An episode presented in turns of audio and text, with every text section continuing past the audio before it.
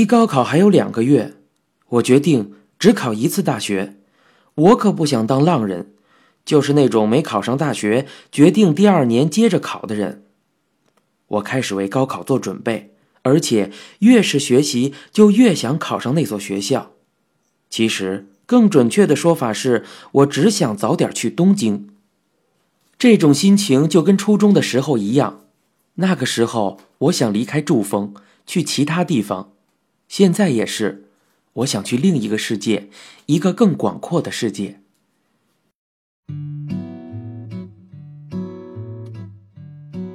有一天，我跟笨阿凡一起在住宿的那家食堂吃饭，这时电视里表孝太郎正在用他的独特声音播着新闻。我问道：“笨阿凡。”你明年毕业了，想干什么呀？他说：“我反正不想继续读书了。”我问道：“那你准备留在九州吗？”他回应道：“嗯，我还什么都没想好。”爱挑食的笨阿凡把不喜欢吃的菜夹到盘子的一角。这时候，表孝太郎播的一条新闻使我惊呆了。新闻里是这么说的：原甲壳虫乐队的成员约翰列侬在自家公寓的门前被人开枪打死。那一天是一九八零年十二月八日，简直不敢相信！我惊讶过度，身体也变得不舒服起来。刚在几天前，约翰列侬休整了五年后重返乐坛，而且出了新的专辑。就在刚才，我还听着磁带里他的那首《双重幻想》。约翰列侬新专辑的第一首歌名《Starting Over》。这五年来，我一直等着列侬重返乐坛，等到了今天。这是因为列侬让我们等待。他休整的理由是抚养孩子。我好羡慕列侬，同时觉得他也很伟大，因为我很憧憬他这种做父亲的方式。Starting over，也就是从头再来的意思。约翰列侬和这首歌一起回来了，可是刚刚开始就遭到了罪恶子弹的袭击而倒下了。那个凶手跟我一样，也是约翰列侬的歌迷，从心底里喜欢这首歌。就在这个人扣动扳机的几个小时之前，列侬还在他的《双重幻想》的磁带封套上签了名。怎么会有这样的死亡？我能够明白的只有约翰列侬在今天死了这个事实。我早就忘了世上还有这样的事情，这样的死亡。我还以为所有的死亡都在时间的河流中衰老、腐朽、废弃。崩溃，然后倒下。死亡竟然毫无征兆的来了。如果总是害怕这样的死亡，那活着本身就会让人觉得恐惧。所有的思考以及未来，在这样的死亡面前都失去了任何意义。约翰列侬的死给全世界的人造成了某种影响，也在我的心里产生了巨大的影响。不赶紧活的话，就要死了；不快点去的话，就要死了。人总是要死的。我推开人群，到处找公共电话。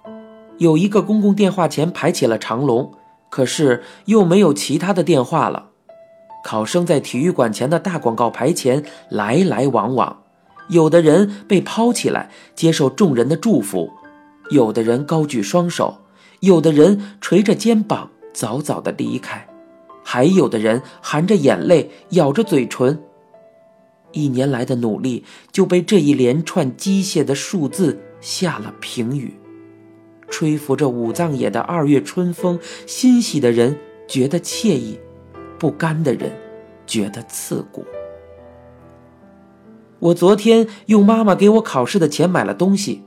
我去了元素，给自己买了一双鞋，给妈妈买了一件毛衣。我的包里装着画画的用具、换洗的衣服，还有礼物。那是一件绣着花的胭脂色的毛衣，我很想早点回去送给妈妈。电话终于轮到我了，我塞进一个一百元的硬币，拨了家里的电话，结果那头电话刚一响，妈妈就拿起了话筒，看来她一直等在电话机旁。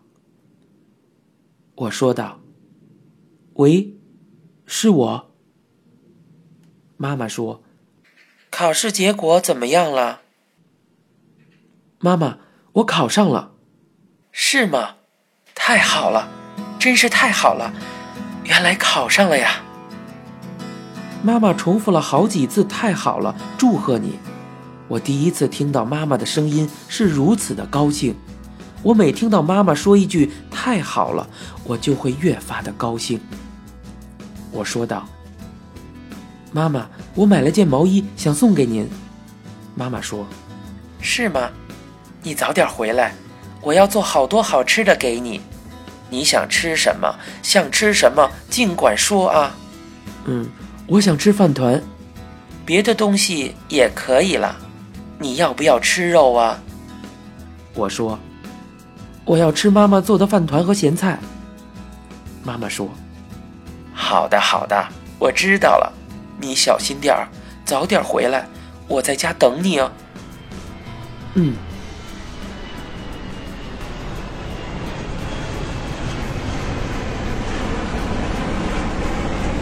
我坐飞机回去了，不过后来又坐了火车，到家的时候已经是深夜了。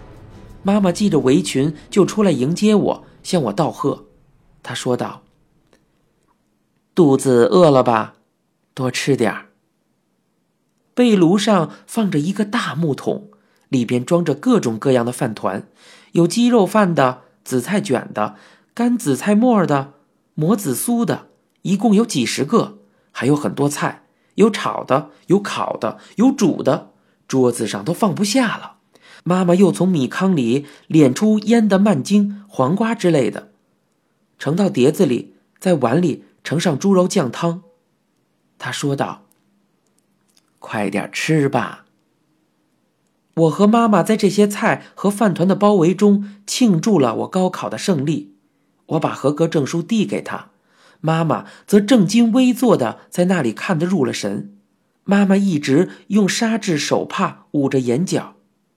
妈妈说：“你做的很好，谢谢。”妈妈竟然向我道谢。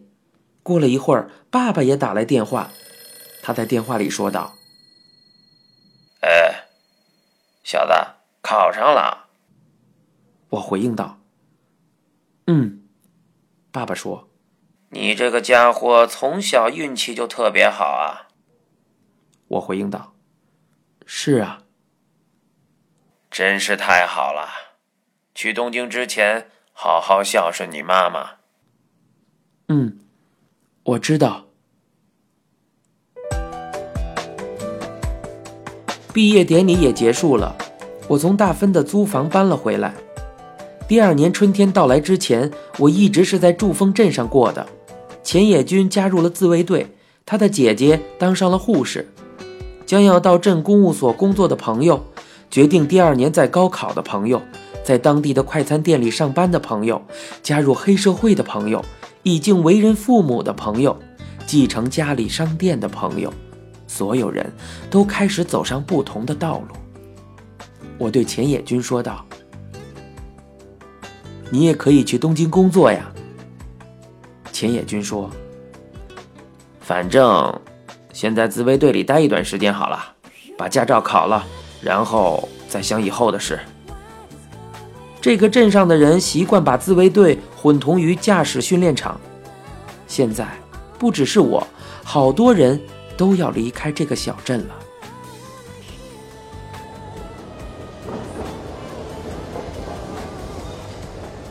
武藏野的一所美术大学位于东京的西部。国木田独步曾写过：“武藏野的美不亚于从前”这样的句子。他描写的武藏野到底在哪一带呢？从车站去学校的路在玉川河的边上。据说以前玉川河里流着清澈的水，现在水量大大的减少了，估计已经不再是跳河自杀的中心了吧。不过，春天河道沿岸的樱花确实很美。抬头看着樱花枝条交叠，脚下踏着樱花花瓣铺成的地毯上，人的心情会变得很平静，思如泉涌一般。我之所以报考这所大学，一是因为武藏野的名气，二呢是因为这个学校比其他的美术大学学费要便宜。除此之外，再没有其他理由了。不过，走在这条樱花小道的时候，我无数次的庆幸自己选择了这里。这里的风景跟乡下有着不同的味道，即使走在自然风景很美的玉川河边，我也能感觉到城市的气息。跟学生办公室周旋一番之后，我定下了要租的公寓。那所公寓从学校出发要越过玉川河，再往利川方向走一段距离，是一栋木质的双层公寓，洗澡间、厕所公用，房租是每个月两万两千日元。这栋公寓跟在别府住的那所房子比较相似，租的人都是学生。青春期的男生运动之后一起洗澡的汗臭味，还有洗澡水的滑溜，这些都比别府的铁轮温泉有过之而不及。开学典礼之前的这段时间，我每天都到附近散步度日，不过经常会在樱花树下思考来东京前一天妈妈对我说的话：“我跟你爸爸离婚，你同意吗？”我回答说：“随你的便。”反正我三岁时候起，他们就不住在一起了。就算我户籍会变化，但我想跟我父母之间的关系应该不会变吧。其实他们之前的这些年已经是事实上的离婚了，我的朋友也都这么认为。说实话，他们都分居十五年了，我和妈妈的户籍还在小仓那边，这件事才让人觉得不可思议呢。而且这个话我也不是第一次听了。我初中毕业要去上高中的时候，妈妈也这样问我：“我跟你爸爸离婚，你同意吗？”我当时也是回答说：“随便，妈妈想怎么做就怎么做吧。”不过当时我还有些小孩子气，又多说了一句：“那我以后姓什么呢？我可不可以想改名字？”每次听到妈妈说这个话题，我就觉得很奇怪。为什么妈妈突然会想到这个呢？就算按照现在这种情况下去也没什么呀，两个人只是偶尔见上一面，也没有发生什么意见分歧的地方。但是站在妈妈的立场想一想的话，我觉得她并不是突然想到要离婚，她两次提到这个话题都是在我毕业的时候，一次是初中毕业，一次是高中毕业。也就是说，妈妈平时一直都在想这个问题。这次妈妈是这样说的：“我本来打算等到你上大学毕业的。”妈妈从来没对我说过和爸爸分居的理由，也没说过爸爸的坏话，所以我想当然的认为这种奇妙的关系可以一直持续下去。现在看来。妈妈的心里一直为和爸爸的关系困扰着。